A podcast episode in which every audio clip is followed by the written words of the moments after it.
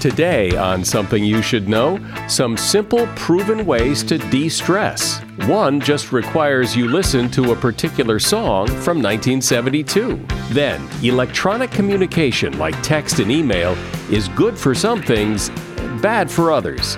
You can never, ever, ever do anything truly important or life changing via email. You can't fire somebody, you can't hire somebody, you can't break up with them. It's fundamentally uh, chicken hearted and weaselly. Don't do it. Plus, why do some people like sweet snacks, some like salty snacks, and others like both? And with Halloween approaching, you'll hear the fascinating stories behind some of your favorite Halloween candies. The reason why Reese's peanut butter cups became so popular is because they have this unique taste. And the reason for this is actually caused by an accident. All this today on Something You Should Know. Something you should know. Fascinating intel, the world's top experts, and practical advice you can use in your life. Today, Something You Should Know with Mike Carruthers. Hi, welcome. I like to mention from time to time that uh, you can contact me at any time via email with a question, comment, compliment, complaint. Uh, I like the compliments more than the complaints, but but I'm tough. I can take it. You can reach me anytime by email at mike at somethingyoushouldknow.net. First up today, sometimes you just need to chill out. So here are some proven ways that will de stress you quickly when you feel like you're gonna lose it. First is smell the coffee. Our sense of smell is 10,000 times more powerful than any other sense in the body. Smelling coffee or citrus fruit helps to de stress you by creating balance between your nervous system, brain chemistry, and hormones. Eat honey. Researchers in New Zealand confirmed that long held belief that among its many healing properties, honey reduces anxiety and calms the mind. Have a good laugh or a cry. Both stimulate the vagus nerve, which reduces the levels of cortisol, the stress hormone, in your blood and increases serotonin production in your brain. A good laugh also boosts your energy, and a study shows that it may improve short term memory as you get older. Run cold water over your wrists. By dripping cool water on pressure points on your wrist and splashing it behind your ears, you cool the arteries right under your skin, taking the heat down a notch and calming your entire body. Listen to birds. Real or recorded, the sound of birds in the wild can have a restorative effect on you. And although there is no scientific evidence we can find, people swear that listening to the 1972 song I Can See Clearly Now by Johnny Nash can have instant stress reducing effects and make you more optimistic. And that is something you should know. Think for a moment about how you communicate with people throughout your day. I suspect more of it is not face to face than is face to face. There's telephone, email, texting, social media, even notes and memos on old fashioned paper. But the point is that it's not face to face. And that can lead to miscommunication, misunderstandings, and real problems between people that could be avoided if you understand the strategies that make virtual communication more precise. And here to explain it is communications expert Nick Morgan. He regularly appears on CNN and he is author of a new book called Can You Hear Me? How to Connect with People in a Virtual World. Hey, Nick, welcome. Hey, Mike. Thanks for uh, having me on your show. It's great to be with you. So, I'm sure everyone has misunderstood a text or read something in an email that the sender never intended. So the experience is pretty universal, but it does seem to come with the territory. I mean, without without voice inflection or facial cues, we tend to assume we know what the sender is saying and and sometimes we're wrong. So why do we keep doing it? The conveniences of virtual communication are so powerful that they're here to stay. The issue is just there is a huge downside that we hadn't been fully aware of and we're slowly getting aware of it, which is that virtual communications strip out the emotional subtext that we're so used to getting face to face. we don't think of it this way, but face-to-face communication is actually very efficient for humans. We get together and with rolling of the eyes and nodding of the head and smiling and flinching and scowling, we, we exchange a huge amount of emotional, emotional information with each other about what our intents are, what you think, what you're thinking, what I'm thinking, how I'm reacting to what you're saying, how you're reacting to what I'm saying. All of that is something that humans care about very much. We care about each other's intent. And so what happens in the virtual world is it's much, much harder to get that uh, intent, to get a clear reading on that intent. And so we struggle. We assume the worst because in an evolutionary sense, it makes uh, perfect uh, sense for us to assume the worst because that's liable to keep us alive. And so when we don't get information about what the other person's intent is, we tend to assume that they're angry at us or they're hostile. And that's why emails so often get misread. That's why audio conferences so often create hostility amongst a team. Um, and that's why we get trolling in the virtual world because people are assuming the worst. We're hardwired to assume the worst so that we can be um, looking out for danger. Isn't that interesting? That, that you're right. When when you see something written down in a text or an email and it lacks, it's stripped away of all of that stuff you just mentioned. You do read it in the worst possible way. You do. That's right. One of the unintended consequences of virtual communicating is it's so efficient and so easy. We've created vast amounts more of it. So we're now all, all information overloaded. As a result, we tend to communicate uh, with shorter and shorter bursts of text and, and words um, in an effort to just keep up. And, and so not only is the affect and the emotional subtext missing, but we're getting more and more telegraphic as we go. And, and so those one word responses, they just don't cut it. They, they assume that, uh, they make us assume that the other person is angry at us. And like I said in the beginning, it, it just comes with the territory. It is what it is. We're hardwired to assume the negative, which leads to misinterpretation. And so, what do you do about it? It's just really, at base, learning a new conversation, getting articulate, getting conscious about how we're feeling emotionally and getting used to putting that back into the conversation where normally in a face-to-face conversation you wouldn't have to. And so I say it all begins with asking the other person, if you don't know the answer to the question, how did what I just say make you feel? And that accomplishes two things. First of all, it suggests that I care about how you feel and that I care about the impact of what I just said had on you. And second of all, it gives you the space to say something. But I can I can think of a lot of cases where that might be awkward. I mean, I, you're almost sounding like a therapist. So, how does that make you feel? And there are some relationships and communications where that it, that doesn't really lend itself to, especially in written communication, to end a you know, how does this make you feel? So, so how do you accomplish that?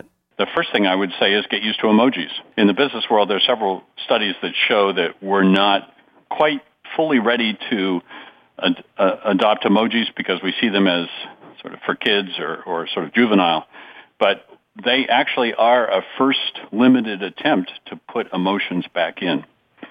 I like to say about email that we've been doing email roughly since the end of World War II. And the only thing we've really learned since we started is that all caps means you're shouting.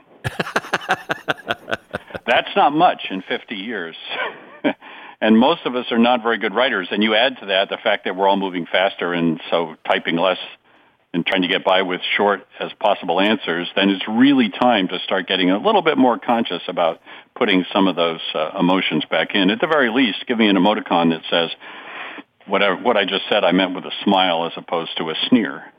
I have always assumed because because I have been victim of the misinterpreted virtual communication. I've mm. always tried and been conscious of the fact that there's always that potential, which I imagine it would be good advice for anybody to to to approach it every time, knowing this could be misinterpreted. But my experience is that shorter is not always better and that that's where so much of the misinterpretation happens is because there isn't enough detail in there and so it's left up to the reader to figure out what is meant and as we discussed a few moments ago, we typically assume the worst. Is is that a fair is that a fair strategy?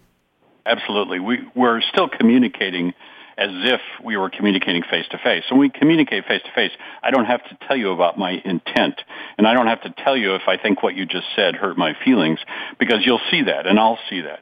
And, and we're still communicating that way. We write as if the other person could sort of intuit what we're saying. And that's not the case. Words don't convey the same information as a face-to-face conversation, written words.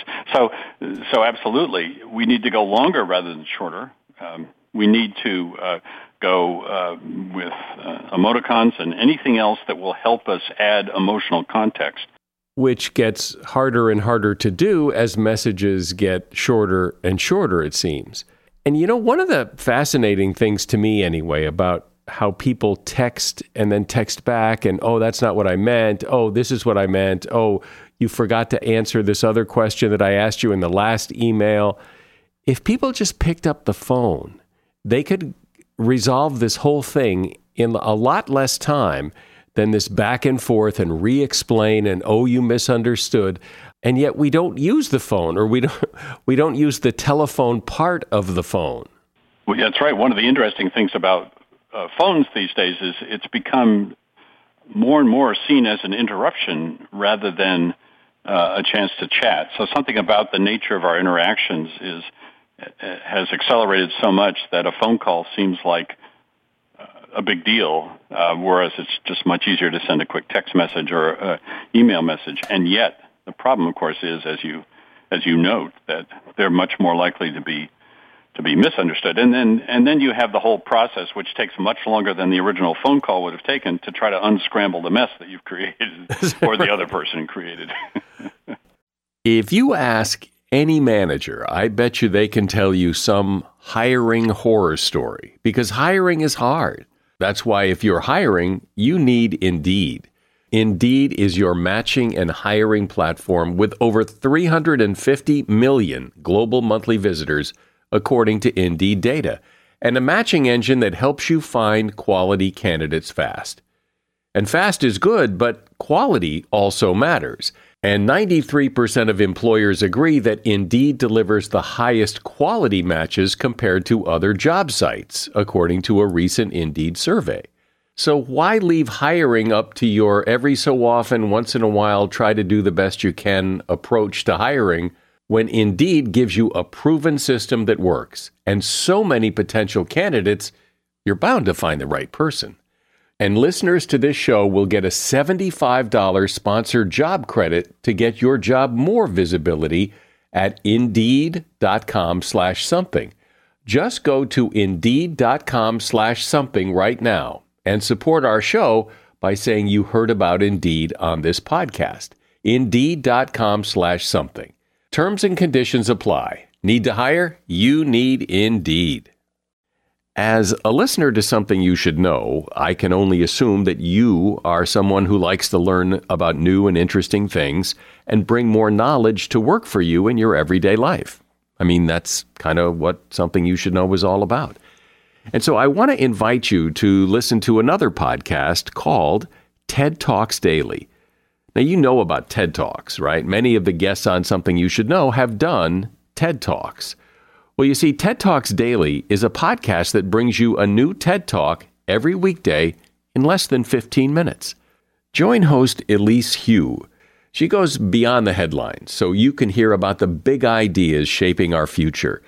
Learn about things like sustainable fashion, embracing your entrepreneurial spirit, the future of robotics, and so much more.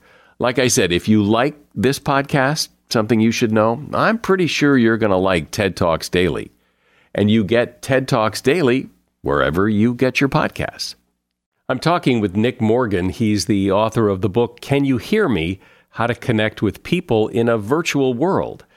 So, Nick, I love your idea about using emojis in communication because you're right. I mean, I don't use them just because of what you said, because I think of them as being very juvenile and very unprofessional.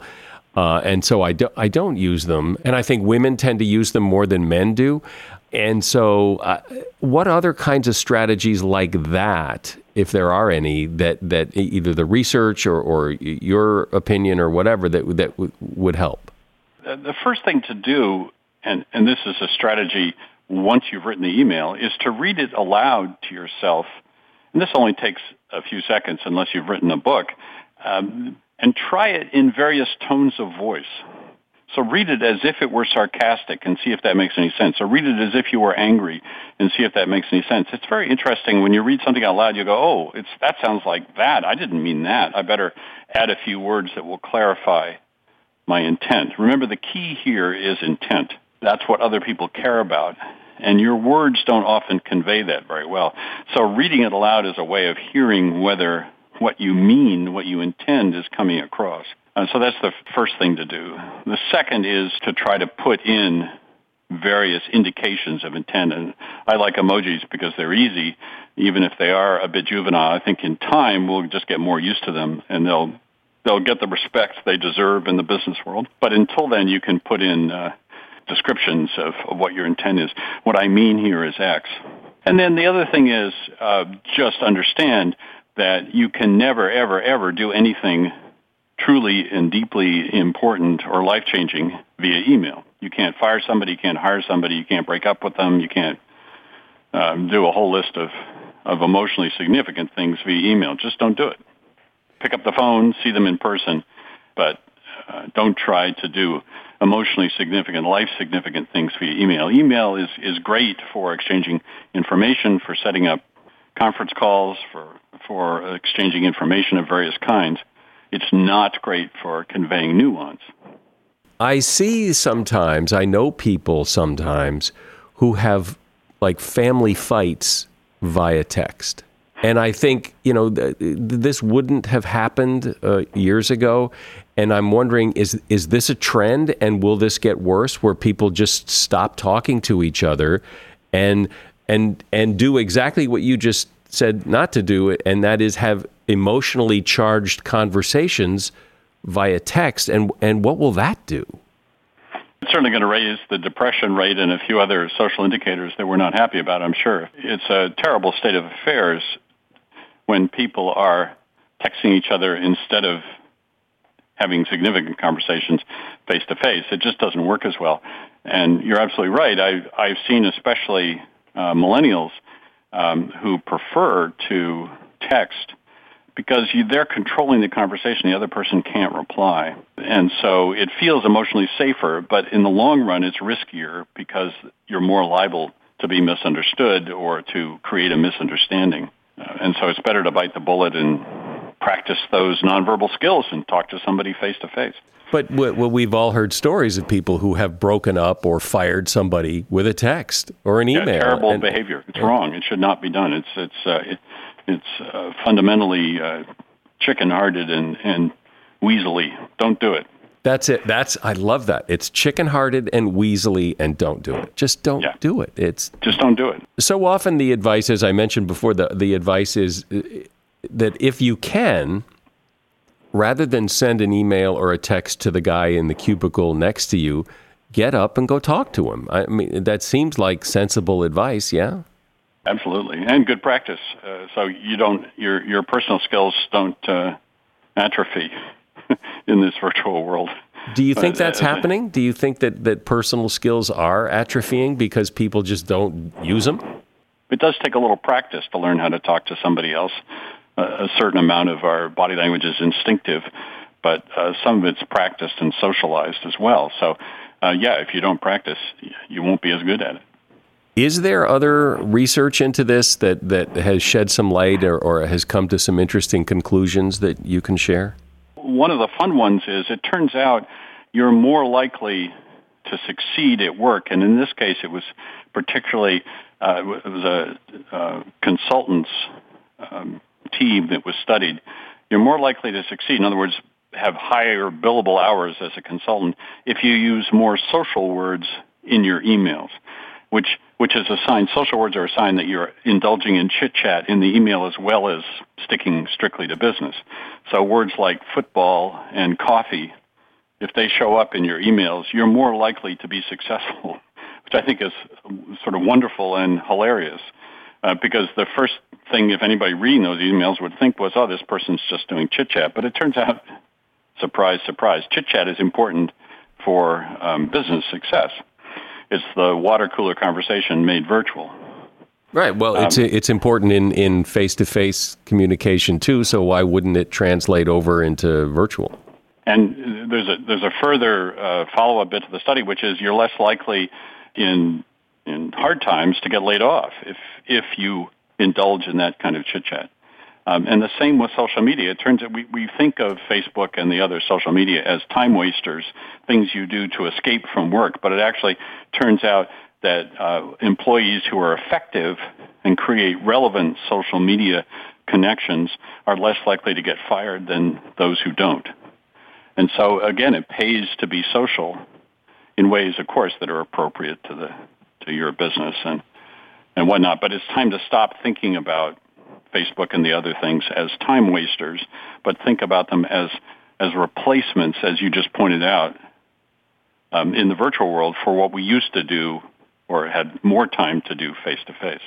Those things are important. That's the human glue that keeps us together. On the downside, there's a straight line relationship between um, the amount of time that two segments of the population spend on cell phones and their likelihood to be depressed, which I find very alarming. Uh, the two populations that have been studied are teenage girls, because they spend a lot of time on cell phones, but also retirees. One of the original promises of the virtual world was, hey, retirees can stay in touch with their grandkids or their uh, uh, friends and family around the world. It'll be effortless. They don't have to leave their easy chair to do that. Turns out it doesn't work. They still get depressed, or they're likely to get depressed the more time they spend on on social media. Well, isn't that interesting when you think about it? That in business, being social and being on social media and using social words is actually good for you. And socially, at least as you say in teen girls and elderly people, retirees, it can have actually have a negative effect. But but those are really just unintended consequences. It's not why, it's not the reason why we do or don't use virtual communication or social media. Yeah, I think it's mostly I think it's mostly convenience and just the the ease of uh, virtual communications. What we don't take into account, though, is the what we've been discussing, which is the odds that you're going to screw something up and actually make more work for yourself. Well, but what you were talking about before that that people text because they, they have more control over the conversation. They they they can. Uh, uh, you know, a real conversation, somebody can call you names and tell you you're wrong and, and all kinds of things, and and you have to respond right away. But texting is at your pace. That's right, and you can look up the answer come up with a clever response right. in your own time. Right. Uh, that's that's the whole asynchronous benefit, as they used to say, of, uh, of virtual communication. It's something that we all feel. You mentioned earlier that, that audio conferences and video conferences are situations where a lot of this miscommunication happens. But with audio conferences, you at least have voice and inflection, which is good. And in video conferences, you can have voice inflection and facial expressions, so, why is it happening there? You're hearing the voice, yes, but the way voices are condensed over uh, phone lines, and, and I could explain the technicalities of it, but the short version is they, that cuts out a lot of the emotional information that a voice normally conveys. And so it's just a little harder to get emotion on a phone line than it is face to face even if you had your eyes shut, face to face. I mean, it, it, the, the voice itself doesn't convey as much information. And then if you have a video conference, of course, you're seeing the visual. But remember, a video conferences is, is two-dimensional. It turns out a sixth sense that we have that we're not consciously aware of is something called proprioception, which is our unconscious minds spend a lot of time tracking where we are in space and where the other people around us are in space. We care a lot about that for obvious reasons of safety. If people get too close to us, then we have to track them very carefully. If people are standing behind us, then we need to know where they are. And so your proprioception tracks all that. On a video conference, you can't do that effectively because what you're looking at is a two-dimensional screen. And so you have no idea where that other person actually is. They seem closer than they are and further away than they are, and it's very confusing for the unconscious mind. And so that's why we find video conferences exhausting. That's why many people end up shouting at each other on video conferences because they think they're further away than they are. But uh, typically, again, what happens is our threat levels are raised because we see people, but we don't know how far away they are. And so we tend to assume the worst and assume they're crowding our spaces. So you are getting more information than a text, but it's still a very imperfect form of communication, and there's still a lot of emotional information that gets left out. You were talking earlier how in virtual communication, when we don't fully understand the sender's intent, we tend to assume the worst meaning. And it just that just happened to me. As you know, I ha- uh, we had to postpone this interview because our power was out the other day, and I had a document I had to print that day. And so I texted my sister-in-law, uh, whose power was on, and I said, "Can I come over to your house and print this document?" And she said, Sure, come on over. So later in the day, our power was still out. I texted her. I said, Our power's still out, so I'm on my way to print out this document. And she texted back, oh no, I'm on the computer. And so what I assumed she meant was, oh no, you can't come over now because I'm on the computer. Right. That's not what she meant at all. What she meant right. was, oh no, your power's still out. Bad for you. Good yeah. news is, I'm on the computer. I can print it out right now. had nothing to do with what I thought, and what I thought had yeah. nothing to do with what she meant. Right. And that's such a perfect example because we can easily see both sides of that and see how it could be misread, and yet we can see what she meant. Uh, and and you're and, and you're absolutely right. It's it's completely the tone that conveys different intent depending on on how uh, on how you read that. So. I, I love that example. It's a perfect example of how things go awry so quickly in, in right. the virtual space. Well, and uh, because when I told her how I read it, she, uh, when I saw her, she looked at me like, "How could you possibly?" have have interpreted that from what I wrote, and yet I couldn't even imagine that she meant what she meant when she wrote it. So right, and it, and this is somebody that you know and trust, presumably, who's a close relation to you. You can imagine how much more easily it is to get things screwed up when we're talking clients or business associates and that kind of thing. Uh, so this is a great example. Well, given the way we communicate today, I think this is so important for everyone to keep in mind when they're texting and emailing and y- using virtual communication. So I appreciate it. Nick Morgan has been my guest. His book is Can You Hear Me? How to Connect with People in a Virtual World. And there is a link to his book in the show notes. Thank you, Nick. As a kid, I always enjoyed Halloween and trick or treating partly because I've always loved candy. I always knew which house gave out the best candy, and I knew to stay away from the dentist's house because he was giving out toothbrushes, and I had no interest in that.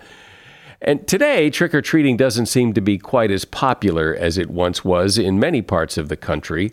But what's so fascinating about candy is the candy that I liked as a kid is still around. It's the candy kids like today. Candy doesn't change much. And the stories behind some of the great classic Halloween candy are fascinating. Here to tell you about them is Darlene Lacey. Darlene is the author of a great book called Classic Candy. She also has an extensive candy wrapper collection, which is currently on display at the Los Angeles Central Library. Hi, Darlene, welcome. Well, thank you for having me on the show. I'm excited to talk about the history of candy. So, as it relates to Halloween, when when did the idea of well, let's hand out candy to kids who come to the door dressed as goblins? How did that all start? Well, you know, there's some uh, tales of how this began in Ireland with people going around asking for candy, going door to door. But really, as far as it goes in America, back at the turn of the 20th century, there was always Halloween parties, but they tended to be people would come to people's houses and they would get, you know, some apple cider and donuts and cookies and that sort of thing. And then slowly but surely, especially during the po- post-war period, uh, they began handing out candy a little bit more. And when the baby boom hit, this is when people really started having their kids dressing up in costumes, going from door to door, and it really kicked in. And since then, there's been no turning back. It does seem uh, uh over the last several years, maybe decades now, that trick or treating seems to have faded in popularity. Just not as many kids are going out ringing doorbells and collecting candy like they used to. Yeah, it does seem like the whole experience of going from door to door for Halloween, that has really died off. The idea of getting candy from strangers really took a hit uh, starting in the 1960s, and it kind of built up into a frenzy in the 1980s in terms of concerns about tainted Halloween candy. You started to have these stories, oh, somebody has slipped a razor blade in a candy bar, or some pins, or sometimes even drugs, and these stories began to make headlines, and this fevered pitch began to build. And it's interesting because really most of those stories have been disproven over time.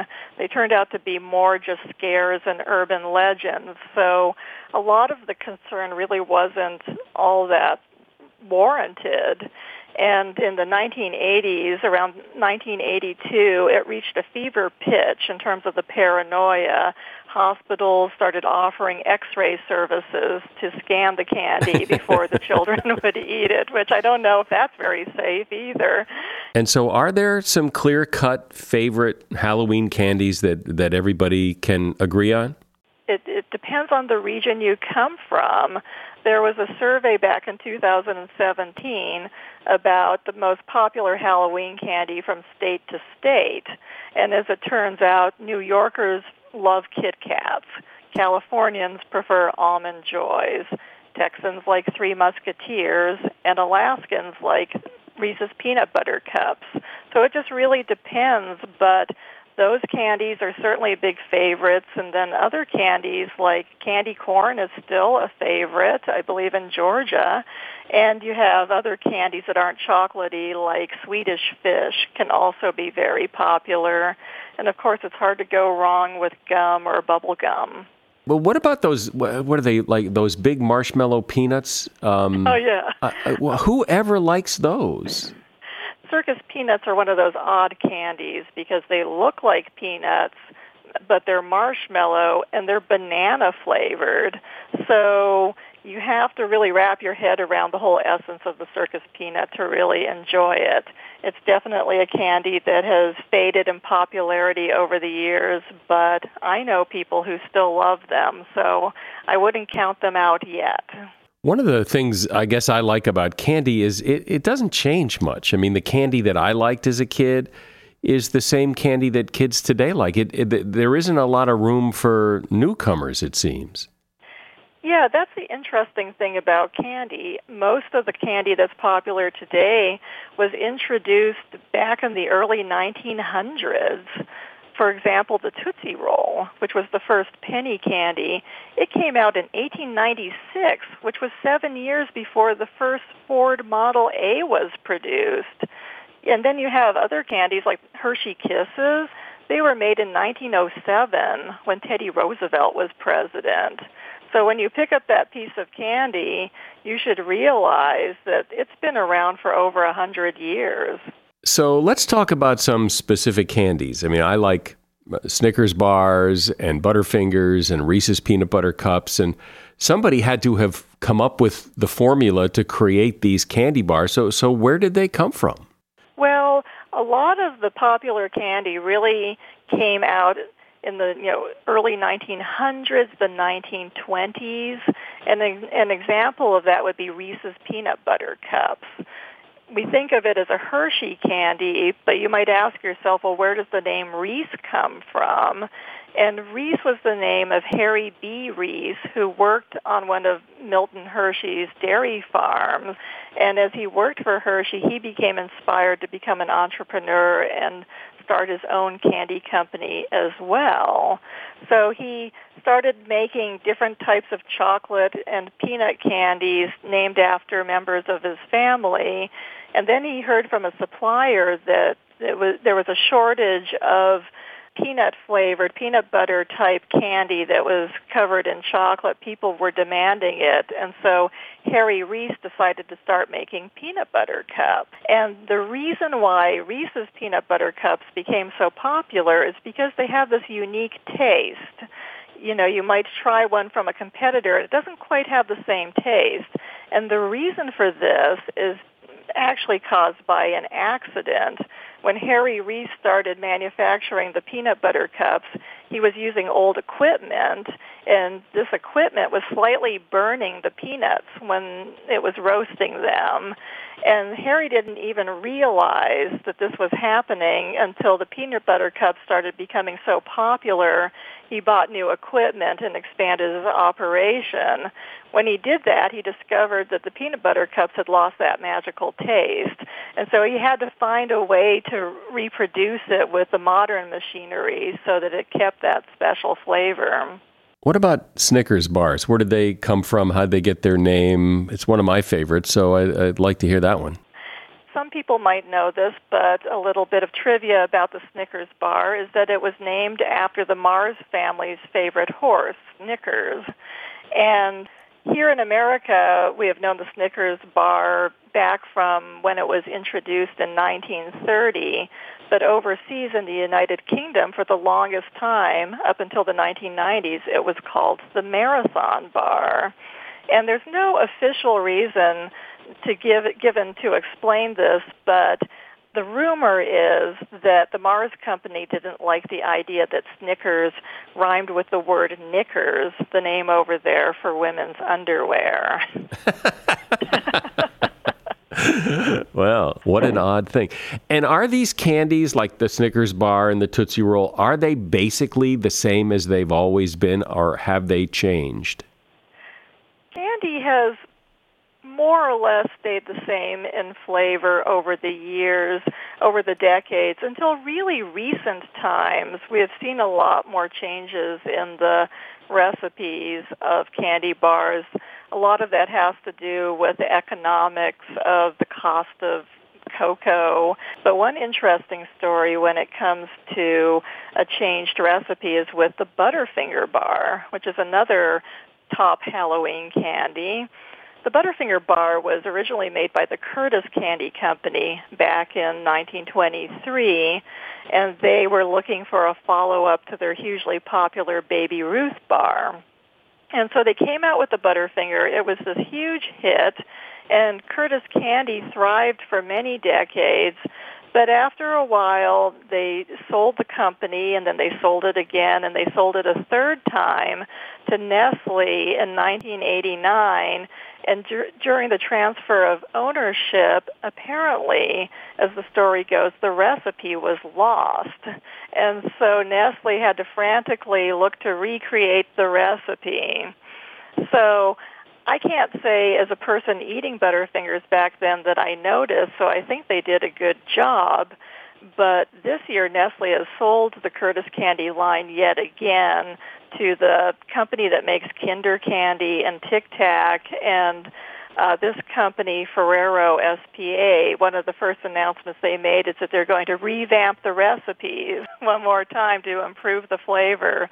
So we'll see how that goes, but hopefully it'll be good.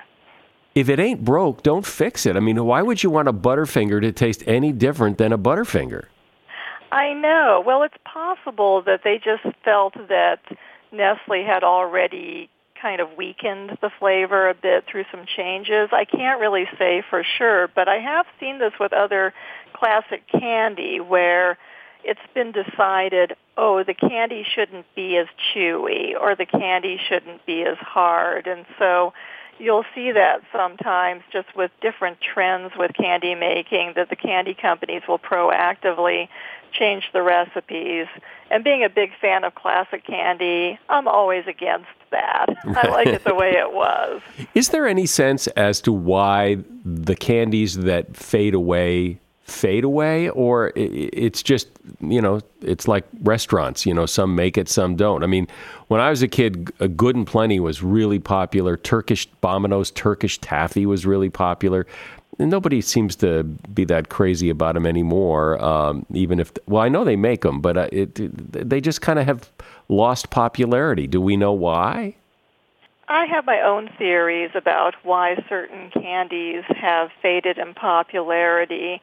And these candies, they do tend to be ones that are strong in flavor, such as licorice or root beer barrels or even mint has become less popular over the years and often it's candy that's very chewy or very hard to eat. You know, you have these candy bars like the black cow bar that was meant to be sucked on all day, things like that. I think partially the candies that are hard to eat have kind of faded away because of dental concerns. and then also I think the candies with the stronger flavors, it's just a trend. It depends on how you grew up. People who are baby boomers or somewhere in that age range, they tended to grow up with more of the old drugstore penny candy that was based on these flavors. You had your peppermint sticks, you had your horehound drops, candies made from molasses. And kids these days, they have grown up more with sour candy. That seems to be the intense flavor that they're the most familiar with. And so I think as it is with having a taste for anything, whatever you're introduced to at a young age is something that you tend to appreciate. If you try it later on, you might be a little grossed out by it. I remember the big wax lips that people would chew on, and I don't see those anymore. Are they are they gone, or it's just that I'm out of the loop? Wax lips are one of those funny Halloween candies because they're so improbable. First of all, they call them candy when they're really not a candy at all. They're basically paraffin wax. And for people who aren't fami- familiar with them, wax lips, they were introduced in the late 1940s, early 1950s. They were really a baby boomer Halloween candy where they were exactly as you might imagine. They are big wax lips or fangs, vampire fangs, or mustaches that children could bite down upon and have a little disguise to wear. And after the kids got tired of wearing them, they could start chewing the wax, which had a flavor to it. You could chew it like chewing gum. It wasn't exactly the most delicious gum, but it was something to chew. And uh, uh, actually, you can still get wax lips these days, but they're not as common. You have to find the right store. Where did Three Musketeers come from, and, and, and why that name, and and what is it? There's a funny thing about candy today where a lot of the names of candy, they don't make a lot of sense, such as Three Musketeers. Why?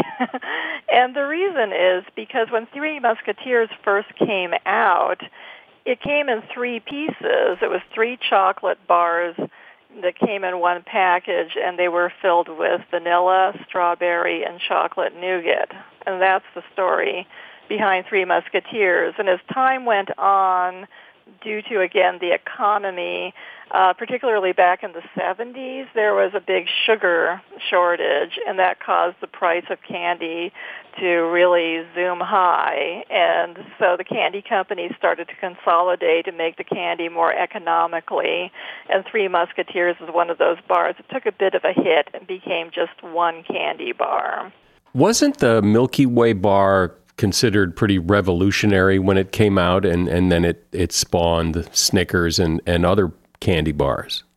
The Milky Way bar first came out, and it was this huge hit. And the reason for that was because it had nougat. Nougat was a new thing. And there was another candy bar actually called the Fat Emma that first invented nougat for candy bars. And Mars saw that as an opportunity. They basically perfected the nougat and they came out with the Milky Way bar, which got its name from the idea that it tasted like a malted milk, a malted milk milkshake. And so that just took off. It became the number one candy bar. And so uh, they, Mars basically stuck with that formula to make candy bars with nougat, but to add a little bit of this, subtract a little bit of that, change the flavoring, and hence a candy bar line is born. Any other uh, specific candy story that you think is particularly fascinating that we haven't talked about? Well, one story I'd like to share is the sad and spooky story of Bubble Yum. Bubble Yum, which was a very popular Halloween candy in the 1970s, nearly went out of business because it became the victim of one of the biggest urban legends surrounding candy. Bubble Yum was the first soft bubble gum, and people just went wild over it. But then and nobody knows how it happened. A schoolyard rumor spread that the softness in the gum came from the addition of spider eggs. And people believed that. Sales plummeted, and Lifesavers, the company that made Bubble Yum, had to put out a big PR campaign to quell the fears of chewing bubble yum. And apparently these advertisements that they put out in the newspaper did the trick. People realized it couldn't possibly be true, and bubble yum has survived to this day. Well, it's really interesting to hear the stories behind candy and the popular Halloween candy in particular, so I appreciate you sharing all this with us. Darlene Lacey has been my guest. Her book is called Classic Candy, and she also has an extensive candy wrapper collection, which is currently on display at the Los Angeles Central Library. There's a link to her book in the show notes for this episode. Thank you, Darlene. As you could tell from that uh, discussion about Halloween candy, I have a bit of a sweet tooth, but other people, they prefer salty snacks. So why the difference? Why do some people like sweet and other people like salty and some people like both? Well, a lot of it has to do with genetics. Our DNA determines how sensitive we are to certain flavors. Those of us with a sweet tooth may have a higher sweet threshold, for example, so we crave more sugar to satisfy our taste buds. By the way, you have about 10,000 taste buds on your tongue. Just about everyone is hardwired to succumb to a sweet taste because of what happens in your brain. That sweet signal gets sent to the reward center of your brain, which then makes you crave more. Aside from genetics, what you crave today has a lot to do with what you've eaten your whole life. In other words, if you grew up feasting on potato chips, you're more likely to prefer that same salty taste as you get older. And that is something you should know. Your rating and review is always appreciated on iTunes, Stitcher, or wherever you listen to this podcast. I'm Mike Carruthers. Thanks for listening today to Something You Should Know. The Bigger Pockets portfolio of podcasts are worthy of your investment. We're having a real conversation as real real estate investors. New episodes available every day. It's important to buy where it makes money and not necessarily where you want to travel to. Bigger Pockets, On the Market, Rookie Real Estate, or Money Podcast. The purpose of flipping is to create more cash so then you can reinvest into other types of properties. The Bigger Pockets Podcast on YouTube or wherever you listen.